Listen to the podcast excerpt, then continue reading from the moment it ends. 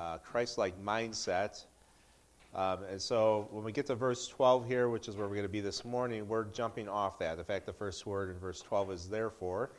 And when you see therefore, you ask, what is it therefore? Well, it's there because verses 1 through 9, uh, 1 through 11 talked about uh, to, um, to consider others as important as yourself, to uh, look out for the interests of others, uh, to have the same mind that was in Christ Jesus.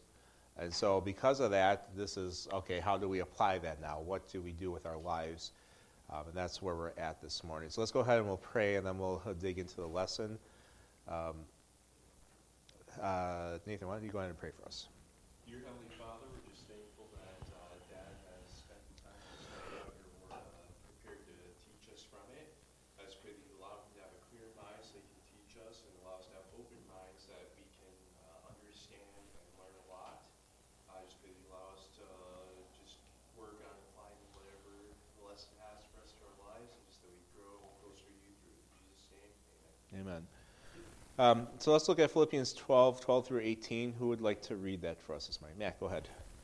Therefore, my beloved, as you have always obeyed, not as in my presence only, but now much more in my absence, work out your own salvation with fear and trembling.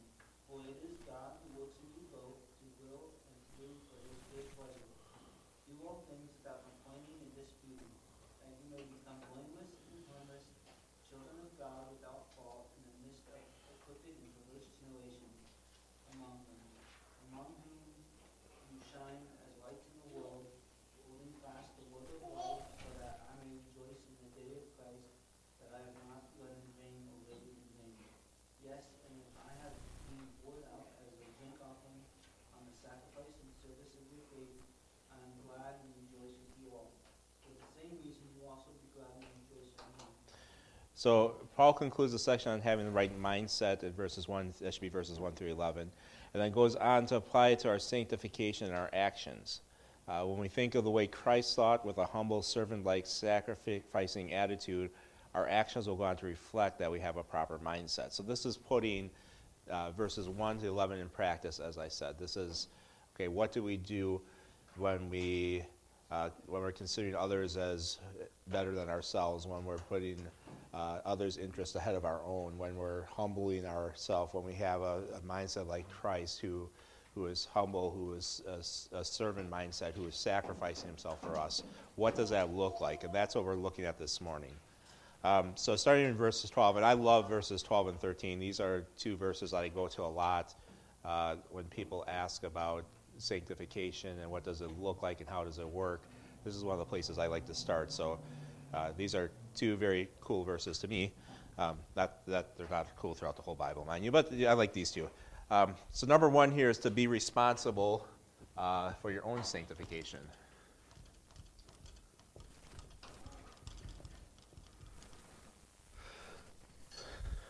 Again, point A kind of covers it therefore. It's based on our unselfish Christ like attitude. Again, that should be verses 1 through 11. I'm not sure why I kept on thinking 9 when I was typing this, but that happens sometimes. Um, so, based on the attitude that we're to have, it says, Therefore, my beloved, as you have always obeyed, not in my presence only, but now much more in my absence, work out your own salvation with fear and trembling. So it talks about obedience here. It brings up obedience. What are we supposed to do with the right attitude? Well, we're supposed to obey what Christ wants us to do. And obedience is a key component of that, that we ought to obey Christ. Uh, Paul here makes um, a statement as you've always obeyed, not only in my presence. And when we think about that, we think it's always easy to do what's right when you have other people around you that are doing what's right and want you to do what's right and are encouraging you to do what's right. That's the easy part, right? You know, you come to church on a Sunday morning, uh, it's easier for your attitude to be a little more right. It's easier for you to be kinder to people. It's easier for you to want to serve because you're around people that are expecting that of you. And I think maybe that's what Paul's saying here. You have obeyed while in my presence, but he also said, but now much more in my absence. So in Paul's absence, when he's not looking over their so- shoulder, when he's not seeing what they're doing, how they're living their lives, he's heard a testimony. And remember in chapter 1, he talked about that their testimony came to him even in his imprisonment in Rome. And he's heard this testimony that they are obeying, they are doing what's right. In fact, he says that they're, they're obeying much more. They had this consistent testimony of obedience. Let's look at Philippians 1 7, 127. Sorry, I can't even read this morning. Philippians 127. Who wants to read that? Lynn, go ahead. Only let your conduct be worthy of the gospel of Christ, so that whether I come and see you or am absent, I may hear of your affairs, that you stand fast in one spirit, with one mind, striving together for the faith of the gospel. So he, he commands in one, chapter 1, verse 27, let your conduct be worthy of the gospel of Christ. This has to deal with the way they're living, with their obedience. And he says, whether I hear about it or I'm absent, do what's right. So it, it shouldn't matter that Paul's there, Paul's not there. Paul's encouraging the Philippians to do what they are supposed to be doing, that they are to be obedient no matter what. And in fact, he's saying here that much more in my absence, work on your obedience. And then he talks about working out your salvation. Now, um, we go over this a lot. I think it's good to go over it, and maybe you're tired of hearing it. So um, we have the word salvation here. And we need to understand, and this is important, when we see the word salvation, depending on the context, it can mean a number of different things, right? So the, the number one way that we think of salvation usually is what? Being, be saved. Being saved, justification, right?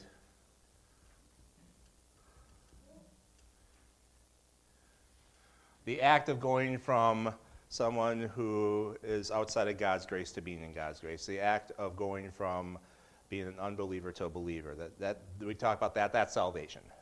And that's true, that's in the Bible, that's very clear. What's another way salvation is used? Physical salvation, like a Okay, physical salvation. Yeah, we sing a song about that. I will call upon the Lord, who is worthy to be praised. So shall I be saved from mine enemies. That's not talking about God saving us from our sins. That's not talking about these other types of salvation. This is a physical deliverance. This is God uh, going in, especially in the nation of Israel. David talks a lot about the Lord's salvation. He's talking about that God helped him to win battles against his enemies. And that was his salvation to David. So that's another one, physical salvation. Number three, what's another one? Thank you, sanctification.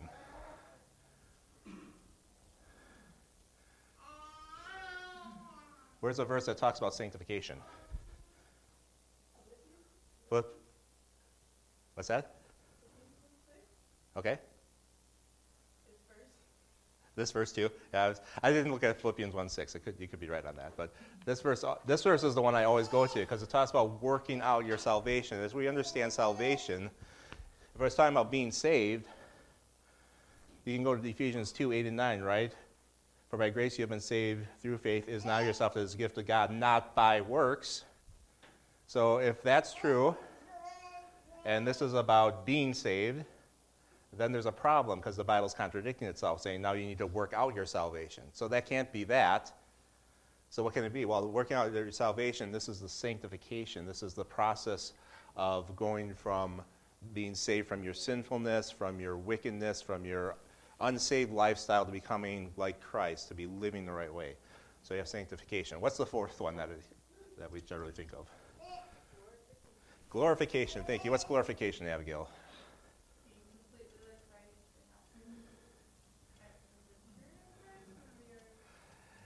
Yeah, glorification is when the sin nature is removed. We're saved from the sinfulness that we are, and we become like Christ because we see him as he is. So, very good. I asked the Bible college student because she better know that. So, so this one, obviously, this was not talking about being saved from our enemies, which I would usually put first, but that's not the one we usually think of. This one's not talking about being saved because it's talking about working out your salvation. So it's not talking about the justification. This one's not talking about the glorification because we don't do anything to be glorified. That's God who does that at his return. So this has to be sanctification, right? So working out your salvation here, that's sanctification. Uh, 1 Corinthians 9, 24 through 27.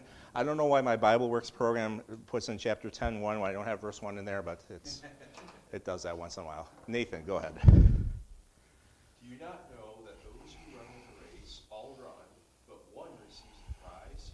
Run in such a way that you may obtain it. And everyone who competes for the prize is temperate in all things.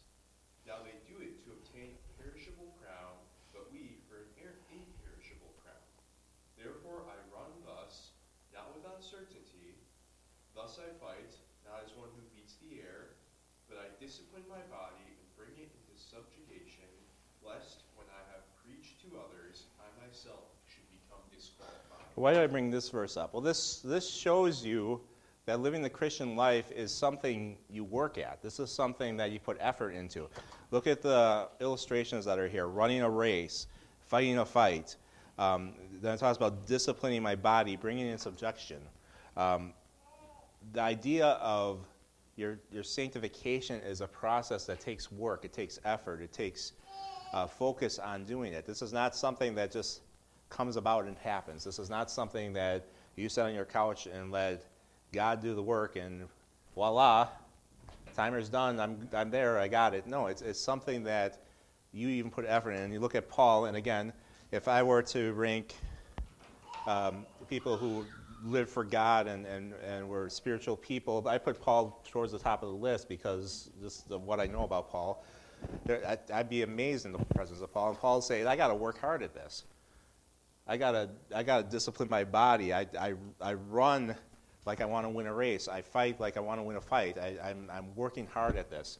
And if Paul says that, that should be true of all of us, that we need to put the effort into our sanctification. He adds on, uh, work out your own salvation with fear and trembling. Um, two words that I just realized I forgot my commentary and didn't put the quote in there, so I'm not going to get the MacArthur quote this morning. So sorry about that. Um, so with fear, a couple verses. Um, Proverbs 1 7. Isabel, go ahead.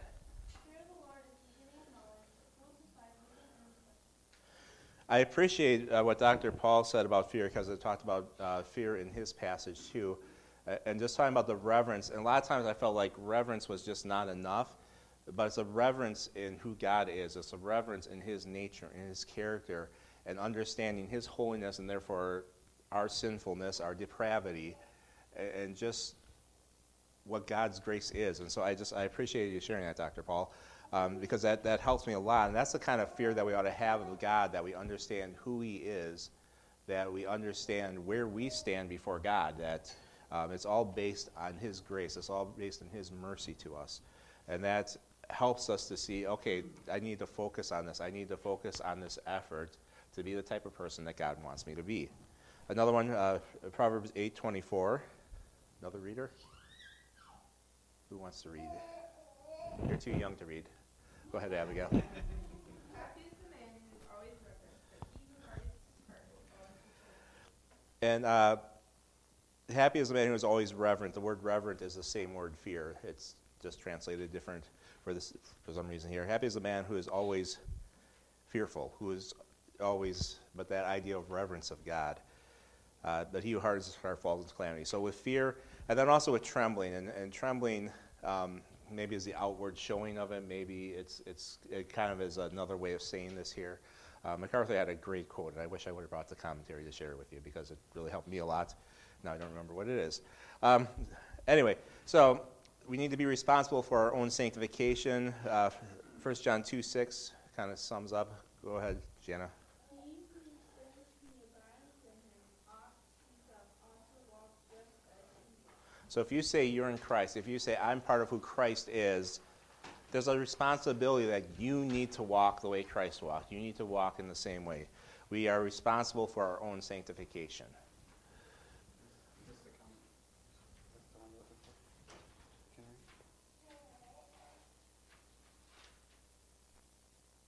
I? No, it's Okay. no, it's not. Okay. I think so then. Um, so number one, be responsible for your own sanctification. Number two, allow God to work out your sanctification.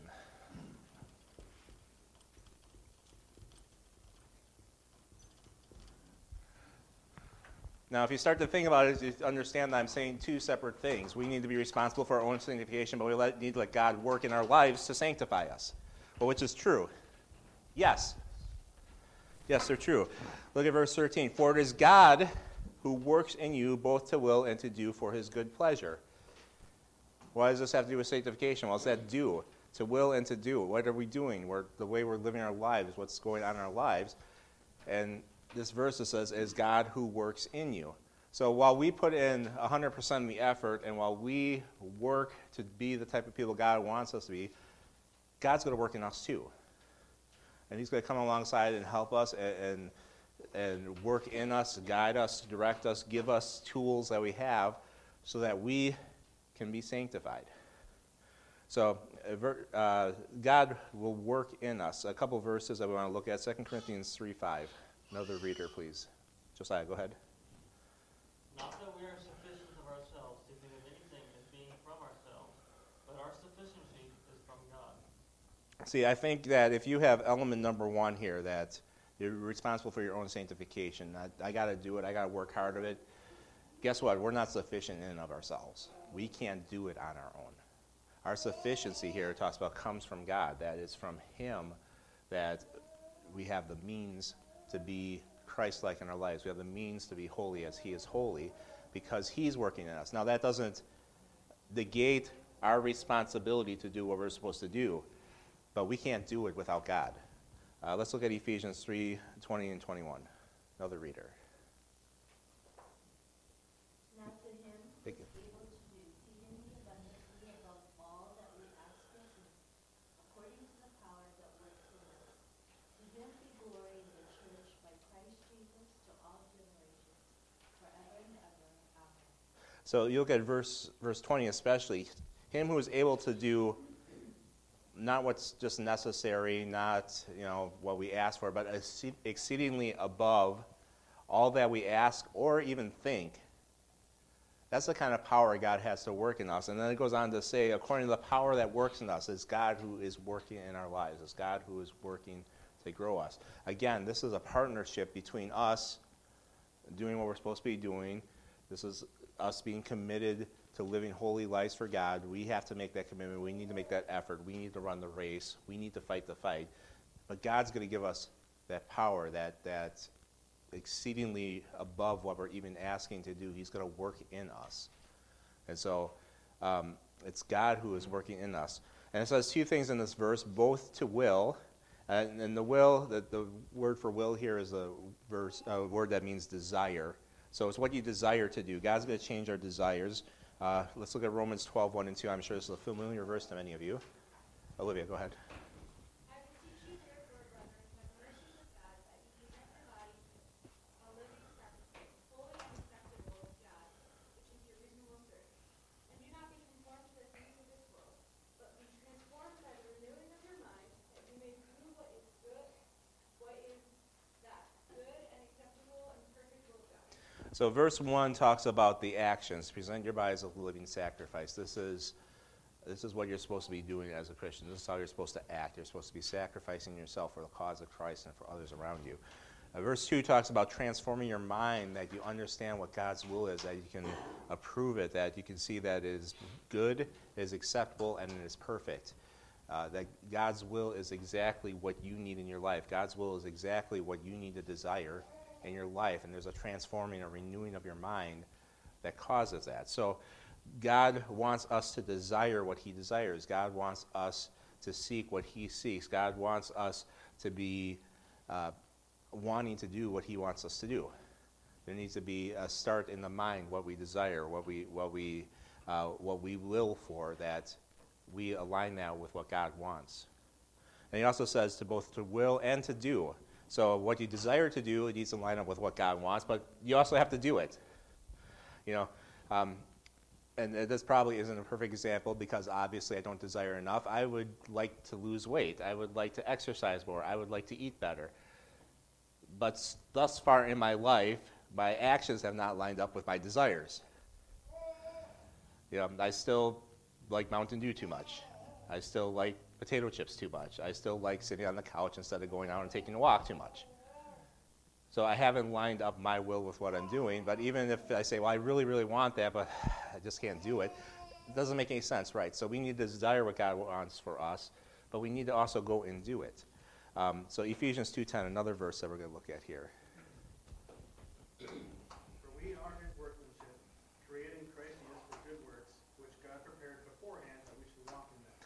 We're created for good works by God. This comes after Ephesians 2 8 and 9, which we just talked about, about being saved, the justification. That the purpose of our salvation is to do. The purpose of our salvation is to, to be workers of good works. It Goes on to say here, which God prepared beforehand, that we should walk in them. We should be doing what God wants us to do. He wants us to not only desire, but to do. He wants us to be people who put the Bible into action. We're going to be just hearers of the word, but doers of the word. And we see that in James. And so the purpose here that we both to will and to do for his good pleasure. Our ultimate goal ought to be to please God. To hear him say, Well done, thou good and faithful servant. That's what we ought to be seeking. We ought to be doing it for his good pleasure. Hebrews 13, 20, and 21. Who wants to read? Go ahead, Matt.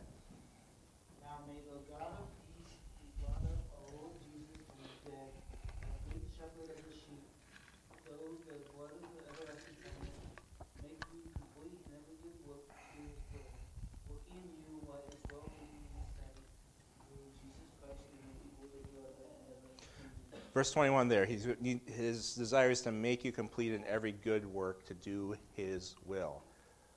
Here's his will, you should be doing it. By doing that, it says, um, do his will, working in you what is well pleasing in his sight. That's what's going to please him, is that we are doing what God wants us to do, that we are pleasing him, that we are obeying him. So we, we see this, this, these two parts here. We see that we are responsible for our own salvation. We need to put the work in. We need to do what God wants us to do. But God gives us, uh, He works in us. Now, I, I think He gives us uh, tools, He gives us ways to do that. I'm going to look at this just quickly. Um, so, I don't know I'm going to even title this. Uh, We're just going to list what has God given us to help us to be able to be sanctified, be able to live for Him? What kind of tools, what kind of resources? I don't know what, what term I want to use, but. Okay, good. That's you're, you're on the right track here. Okay, let's let's let's let's. I'll, I'll get that one second. Let's let's talk about them one at a time here. Holy Spirit. So this is important, right? Um, think of the Old Testament. The Old Testament. How how did the Holy Spirit act? Yeah, the Holy Spirit would come onto somebody for a specific task, specific thing. You think of Saul especially. The Holy Spirit would come upon him. He would do some good things, leading the army of Israel, and then he'd be gone. In fact, Saul had a problem that he'd get an evil spirit that would come into him, and he'd do some crazy things. How does the Holy Spirit act for us as Christians? Yeah, when you are saved, you're baptized with the Holy Spirit. The Holy Spirit comes and fills you. You are have the Spirit indwelling in you. Now we can listen to Him, we can not listen to Him. We can grieve the Spirit. You know, we can do all these things, but the Holy Spirit is with us, so we have that resource. If we're putting the effort in and we're doing what's right, God's Holy Spirit is also working in us to help us to do that. It's that partnership. So good. Eric, your answer.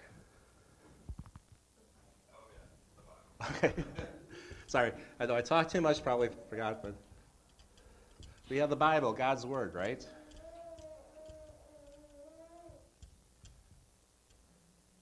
Psalm 119 says, How can a young man guard his way? By taking heed according to your word. With your whole heart I have sought you, let me not wander from your commandments. Your word have I hidden in my heart that I might not sin against you. So, how, how, how do we, what, what kind of tool do we have? We have the Word of God. As we're putting the Word of God in our lives, as we're studying it, as we're understanding it, as we're taking time to know what God's Word says, that's going to help us live the right way.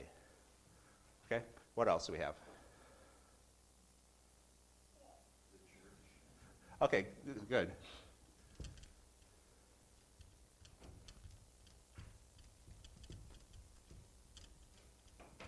Again, church, you're using it the right way. And Nathan wasn't saying the building, he was saying the people. Not the building, yeah.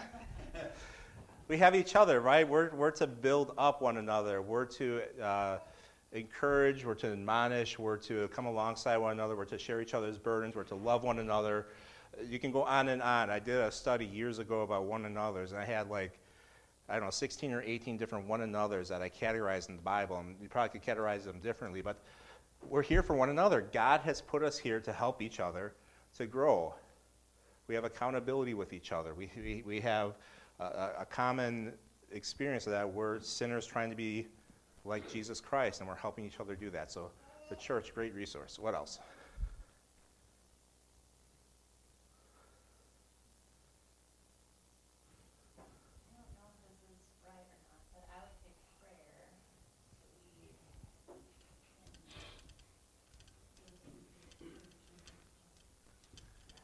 We have access to the throne of God.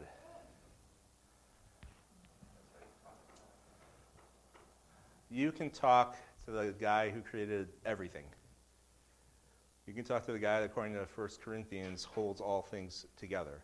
You can talk to the guy who is truly the head of the body of Christ, who is in charge of it. You talk to the guy who knows the beginning from the end. We can go in prayer to God. That, you think that's not, that is a resource. That is a huge resource.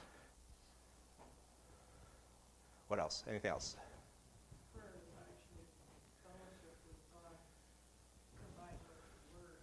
So fellowship, and I fellowship, of course, with believers in here. Yep. Uh, Fellowship is a big deal, with God, personal God.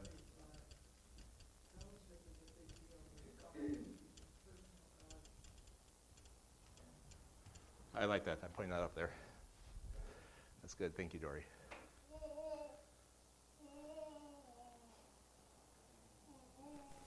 Weird one, it's not so much a resource, but for me, but it seems like in James one and Romans five, that trials are being by which God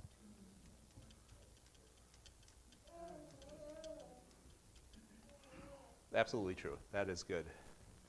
Um, trials work in us. You know, the trying of our faith uh, uh, produces patience. Patience produces maturity.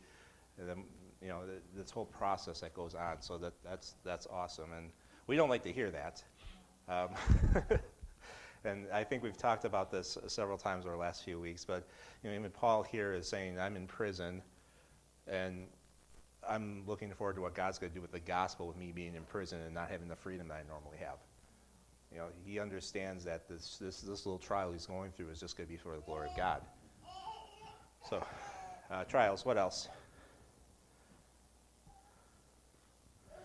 I'm going to add this one on here. We don't maybe think of this like the other things.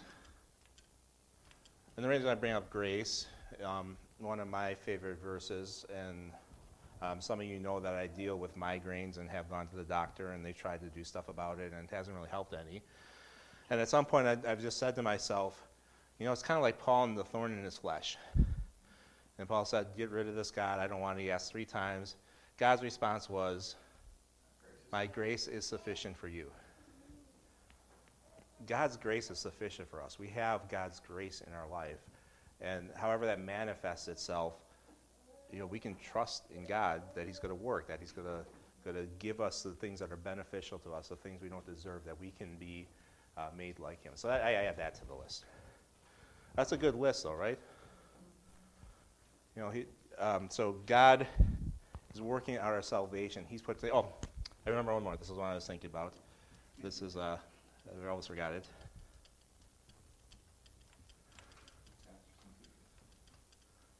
The reason I bring up this one is because in the passage in Ephesians 4 where it talks about um, us, uh, it- where it talks about the, the, the building up of the church and the edification of the body and all that, it starts out in uh, Ephesians 4.11 by saying, and God gave some to the apostles, some prophets, some evangelists, and some pastor teachers.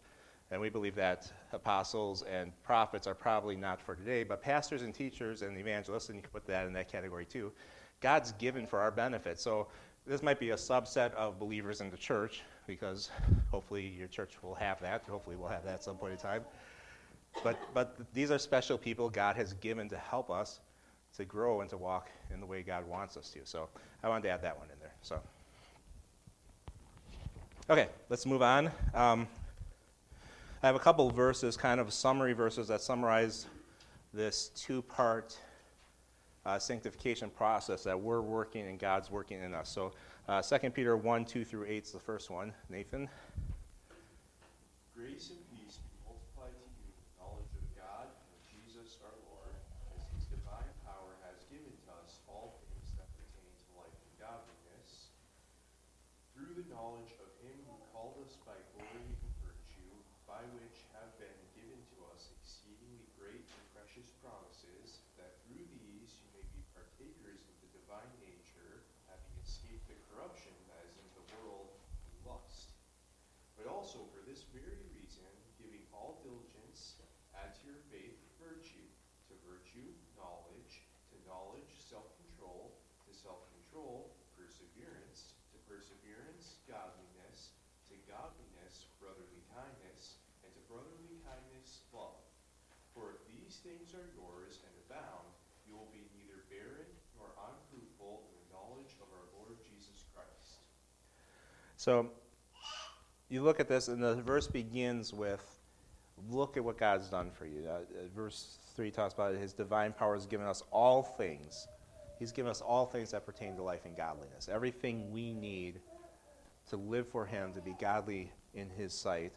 Um, he's given us the knowledge of him, so he's given us knowledge of him who's called us by glory and virtue. He's given us exceedingly great and precious promises in order that you be partakers of the divine nature, have escaped corruption as in the world through lust. So this whole part up to this point is all look at what God has done for you. Look at the good things God has done. Then in verse 6 it says, But for this very reason, giving all diligence, this is talking about you, you be diligent now, and be diligent to do these things, and it lists a number of things that, you know, this leads to this, this leads to this, and so on. Um, so when you get to verse 8, um, for if these things are yours and you're bound, you will neither be barren nor unfruitful in knowledge of Lord Jesus Christ. So here, very clear, it talks about here's everything that God's done for you. You have everything that pertains to life and, life and God. I can't talk. Life and godliness. You have uh, these exceeding precious, great promises, but you need to be diligent. You need to do your part in it too. Um, one more passage, 1 Corinthians 15:10. Here, go ahead.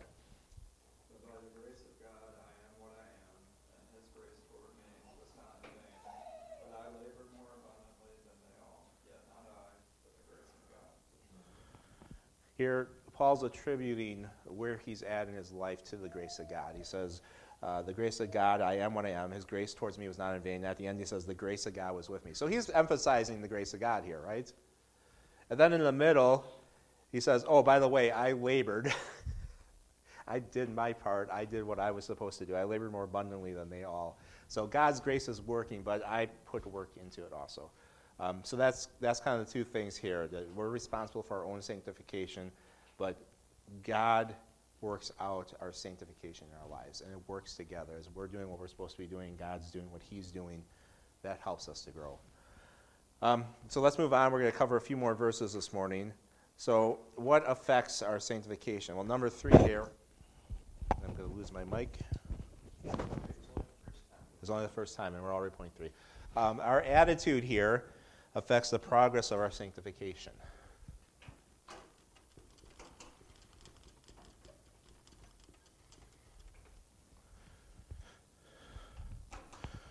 So, command here is to do all things without complaining and disputing.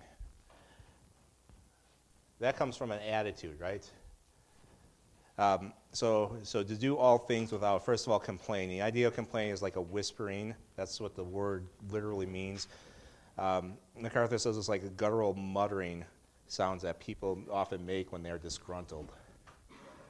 It's complaining. It's, uh, he says it's an onomatopoeia, which is a word that sounds like what it is. It's a, um, so we tend to do that a lot, right? So we're, we're complainers as people. We see something that happens. I, my, my biggest area where I complain is when I'm driving on the road. I just, uh, people just annoy me to no end. You're, you're turning right, put on your signal. Um, you know, you're, you're crossing four lanes at a time on I-235. You can't do that. Do one at a time, people. Come on. Uh, it just bothers the living daylights out of me. I complain about it a lot. We, we, we find things to complain about, right? Um, God wants us to do all things without complaining. Uh, 1 Corinthians 10.10, 10, let's read that passage. Ted. Do all things without complaining and disputing, that you may become blameless and harmless, children of God, uh, without fault in the midst of, a- of a crooked and perverse generation, among whom you shine as lights in the world, holding fast as the word of light of life, so that I may rejoice in the day of Christ, that I have not run in vain or labored in vain. Okay, so that was the passage we're in. Let's go ahead and read the next verse that's on the list there. Uh, I read the, Sorry, I, I, I, I wanted to read 1 Corinthians 10, 10, but that's okay. There you go. Nor complain as as some of them are also complained and we are destroyed by the destroyer. So this passage, I, I took it out of its context. This is, uh, Paul is talking about the children of Israel in the Exodus and talking about that they were given to us as an example. And, and they're given to us as an example of, hey, look at them, don't be like that. Um, and one of the things he brings up is that they, they complained. And they complained to God. Why, why have you taken us out here to starve? We had food in Egypt. We had, we had all this good stuff. We didn't have to wander around. We weren't thirsty. You know, they were constantly complaining about what God was doing for them. And he took them out of slavery in Egypt. And some of them were destroyed because of their complaining. God killed off a number of them, a large number, thousands, tens of thousands of them, because they were complaining about what God was doing in their lives. And that's an example for us to say, don't complain. That's not what God wants you to do. Um, so they were complaining, but it says, do all things without complaining, without disputing. Um, the word disputing literally means a thought or question, but it became to mean like a questioning or a doubting. Um, so the idea you- you're, you're, you're doubting, you're disputing what, and I think in this context, what God's word has told you, what God is doing, you're saying, I, I don't think this is right. I don't think that God's doing the right thing in my life. And God says, don't do that. Trust what I've given you. So 1 Timothy 2 8. Uh, who would like to read that? Desire therefore that men to pray everywhere, lifting up holy hands without wrath and doubt. So here it's applied to prayer, but you can see the idea in there that God doesn't want you to pray without doubting God. You lift up holy hands without wrath and without doubting. And that's true in our life also, the way we live. We should not be doubting what God is doing. So the results here, so do things without complaining, disputing. The result, verse 15, that in order that you may become blameless. Blameless could be faultless. Um, so the idea is that you're going from a point where someone could say, hey, look at that Christian, he's acting like the world, he's not doing what he's supposed to be doing, to the point where they say, well, that guy's living pretty consistently with what he believes. I can't really find a lot of fault in him. I can't really point him and say, oh, you're not living like a Christian because you are. So um, that's the idea here. Uh, 1 Thessalonians 3 12 through 13. May the Lord make you increase in abound in love to one another and to all, just as we do to you, so that you may establish your hearts blameless in holiness before our God and Father, at the coming of our Lord Jesus Christ. with all saints. And here it talks about establishing your hearts blameless or faultless before God the Father. And this is, um,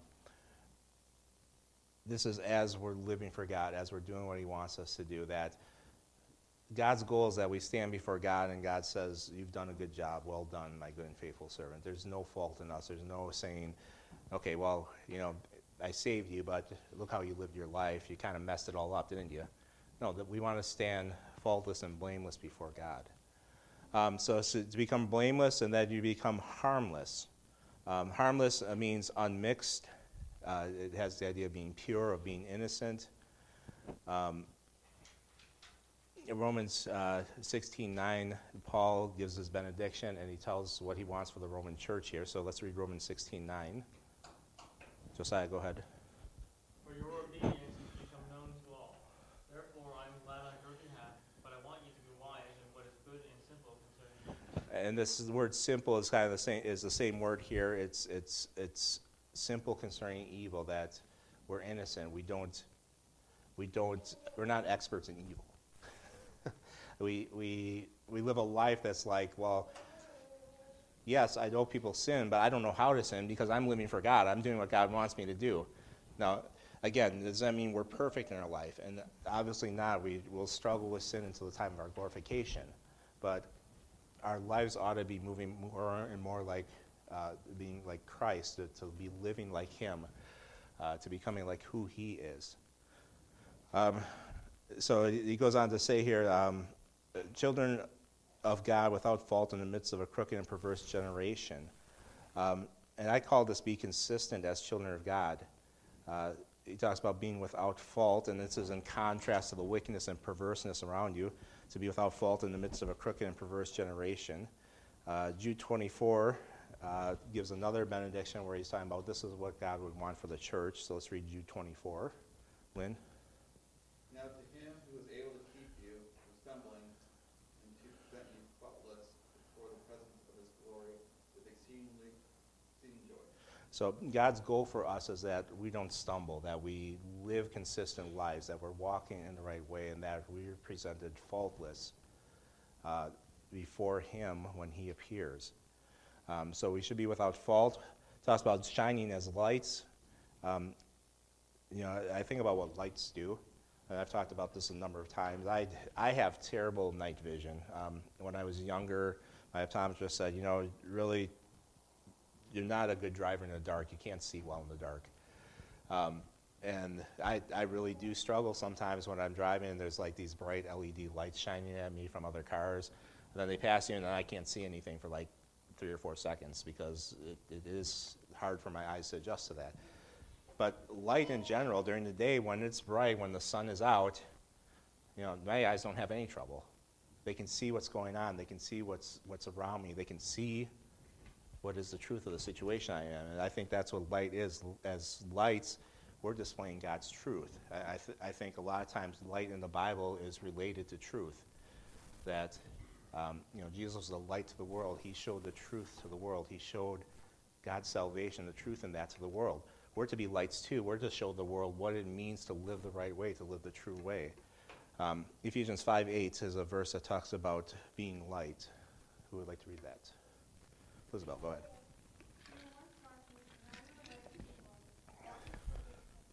So, our position, we are light. We are light in the Lord. As God saves us, He makes us light. We're to walk as children of light. We're supposed to do the things that a child of the light would do, a child of the truth would do. And that's what we're supposed to be. We're supposed to be consistent as children of God. Um, and then I said at the end here, um, holding fast the word of life so we may rejoice in the day of Christ. There's a consistent living and proving of the word of God in our lives. That we're holding fast the word of life. We're doing what God's word tells us to do.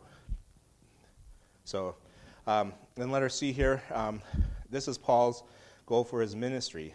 Um, he wants his children to be walking in the right way, to be consistent with uh, who they are in Christ. And he adds that on so that I may rejoice in the day of Christ. I have not run in vain or labored in vain. So he's rejoicing. Um, that may rejoice in the day of Christ. This is when we stand before God, and you know there's rewards for us as Christians. So we stand before the bema seat, and Paul will be rejoicing in that that his ministry has been effective, uh, because of their faithfulness that they have done what God wants them to do and that his effort was not in vain, that he didn't put all this effort into seeing them become not only saved, but become people who love God, who are living the right way. He puts all this effort in to see them actually do it. This brings Paul great rejoicing. So that's Paul's goal for his rejoicing. Now, I want to talk about one last thing here in verses 17 and 18. So, number four is God provides others for our sanctification.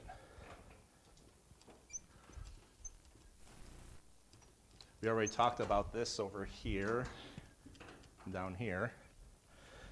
But I think you see this in verse 17 and 18. It says, Yes, and if I am being poured out as a drink offering on the sacrifice and service of your faith, I am glad and rejoice with you all. For the same reason, you also be glad and rejoice with me.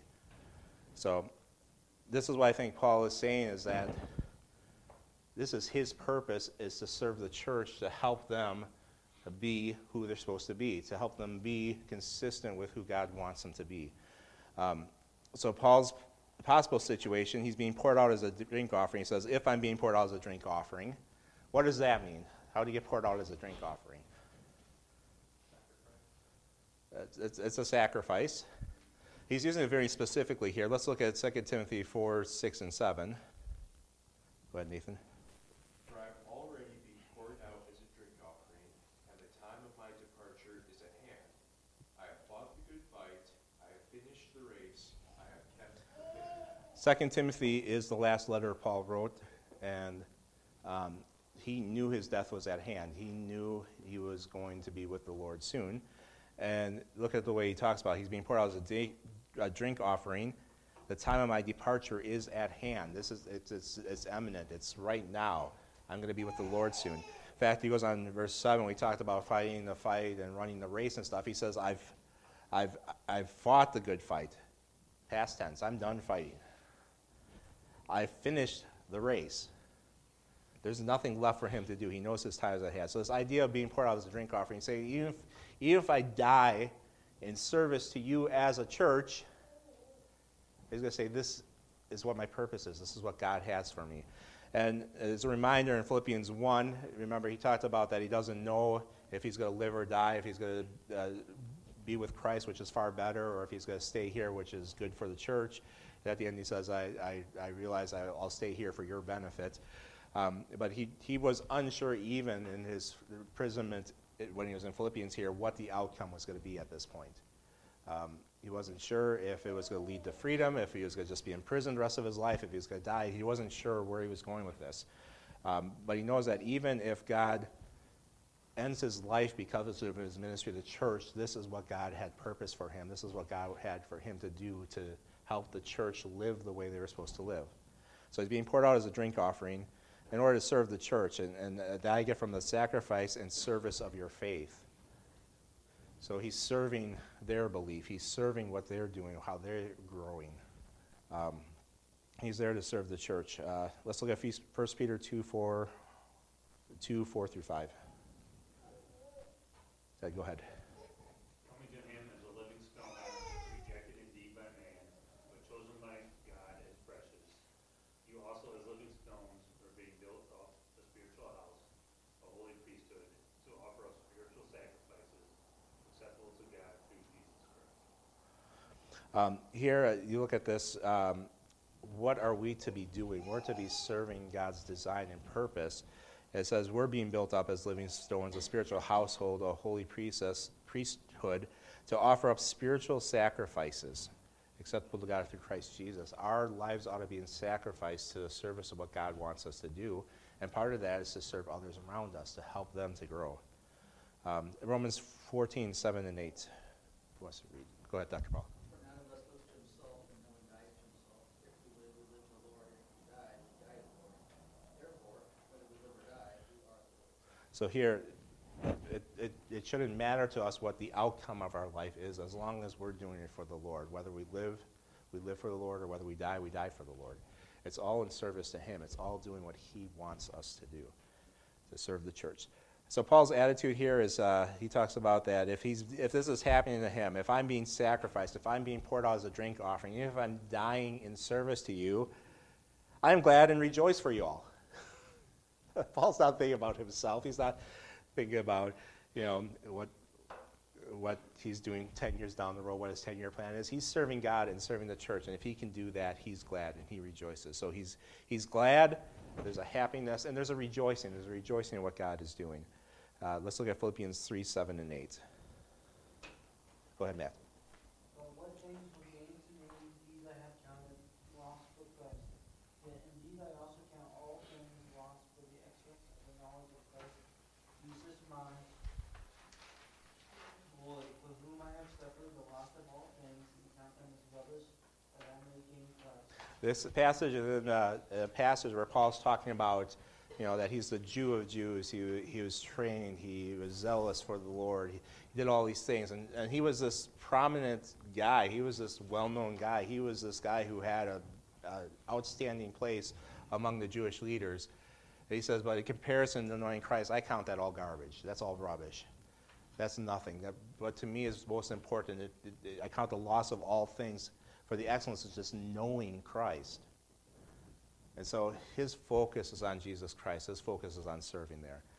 So our application we see in verse 18, for the same reason, what's the same reason? Uh, even if you're being poured out as a drink offering, but as long as you're serving what God wants to serve, or you're doing what God wants you to do, for this same reason, you also be glad and rejoice with me. So we're to be glad, we're to rejoice, and we're, to, we're to do it with Paul, that God is working in the way He is. So, a couple takeaways here. Let's look at these quick. Um, our sanctification takes effort. Uh, we can assume that we become like Christ. We, we can assume we will. We cannot. Okay. type. We'll put it cannot in there. We cannot assume we will become like Christ without putting the work into our lives. Um, sometimes I think I should be reading this out loud beforehand, I guess. Um, is a continual effort to make sure we are doing the things Christ wants us to do. So we have to put that effort in. We have to work. We have to do our part of being like Christ. But on the other side of the coin, God desires our sanctification and will thus give us the power and the tools to be like Him. We can trust in God's faithfulness to give us the ability to live how He wants us to live. And we talked a lot about that. So, yes, hard part. Go do your work, go do your homework. You got to work hard at this every moment of the day, every decision you make, every thought you have. You need to make sure that you're doing the right thing. But the good part is that God is there with you. God is working in you. He's helping you through that. So you have both that.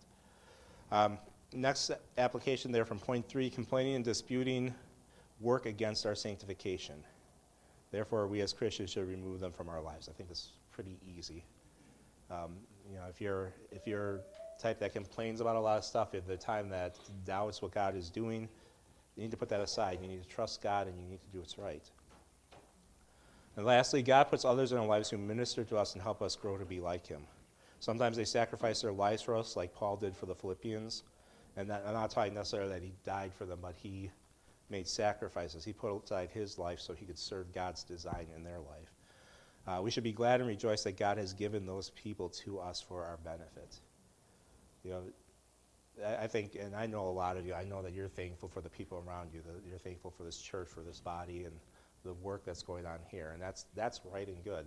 We can thank God for that and be uh, appreciative of what God is working in our life. Next week, um, depending on what's going on, we're going to talk about uh, Timothy and how Timothy was able to minister. That, that's the next thing. So it jumps from this that Paul's being poured out as a drink offering for the service of our faith. Oh, by the way, here's Timothy. Consider him. So that's what we'll be going towards next week. Any thoughts, questions, concerns? Eric. You know, I was just kind of thinking about with the, these takeaways around the, uh, content here, what do you think about people that want to get saved, like, in their final moments, like on the deathbed? When they didn't actually have it in their mind to put all these applications throughout their life. I guess no matter how old they were, but somebody that's like eighty-five, Okay. dying of cancer. Um, excuse me. I, I know that what the Bible teaches us about salvation that God desires all men to be saved.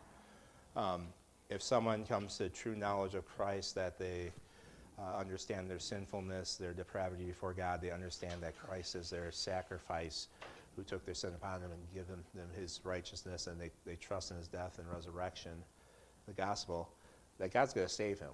God desires that. And um, our salvation is by nothing we do. None of us are saved by anything that's good in us, by any good work that we do, by any effort of our own. Our salvation is fully from God. Those of us who are saved younger and have years to live out, we have the opportunity to show our thankfulness and to show our, our praise to God by living our lives for Him and doing what God wants us to do. That's a gift to us.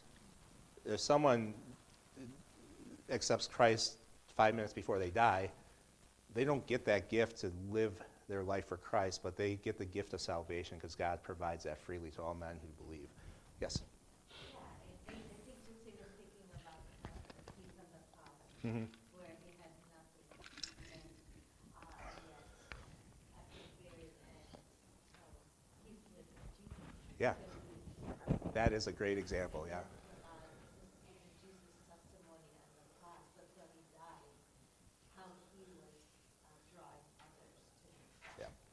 And I think, uh, you know, speaking about complaining and stuff, this is one of those things where we could look at and go, well, that's not really fair. He didn't live for Christ, you know, whatever. And we need to look at the other way again. Like I said, I think we need to look at as this is a gift for us that we can serve Christ. We can accomplish His will, not only in our lives, but in the lives of people around us. We get that opportunity to do that here on earth.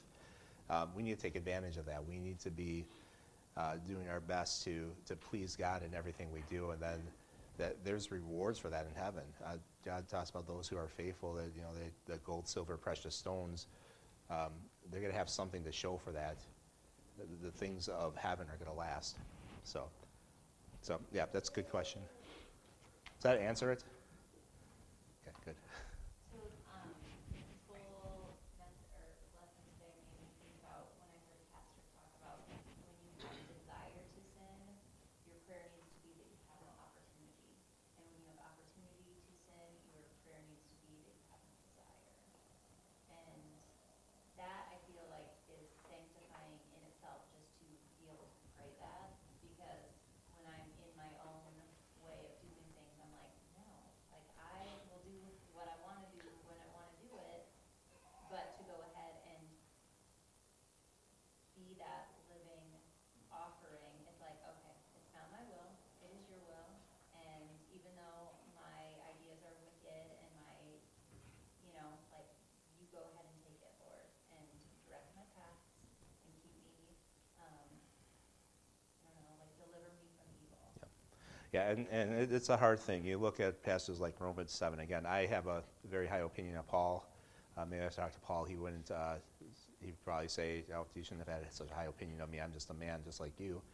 Um, but Romans 7, he talks about that he wills to do what God wants him to do, but he, he doesn't do it. And the things that he doesn't want to do, those are the things he does. It's a constant struggle. It's not, sanctification is never easy.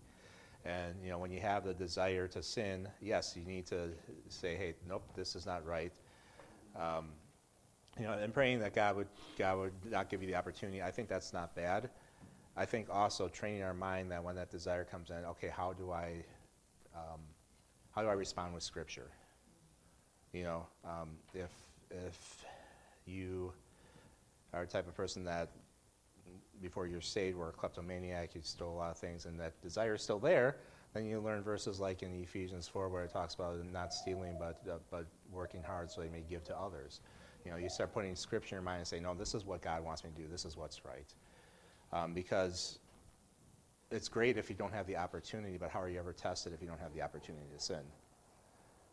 So what we need to do, we need to start with that desire and train our mind, rethink, renew our mind, rethink our mind. Uh, that we put off the old man, we put on the new man, and then between those two things, it talks about renewing your mind in Ephesians four. So um, yeah, so I, I don't think it's. I think you're right. I think you know, just pray. If I'm weak, I don't want. To, I don't want that opportunity at that point. But then going on, okay, I, I know this is area I'm weak in. Let me start training that by God's word also and moving forward. I think that's a that's the next step along the line. That makes sense. I don't know if that makes sense. That'd be something like, like patience, right? Patience. Yeah, yeah. How is how's God going to get test if you have patience if you're not tried on your patience, right? And um, you know the the worst part about all of it is that we got all that temptation, all that stuff inside of us to start with, and that's what we need to work on giving over the control of the Christ and to the Holy Spirit, because we're our own worst enemy. You know, it's the, the devil, the world, and ourself, and ourself is the hardest one because it's always there with us. Any other thoughts, questions? Okay, let's go ahead and close in prayer. Um, uh, Matthew, will you close us in prayer?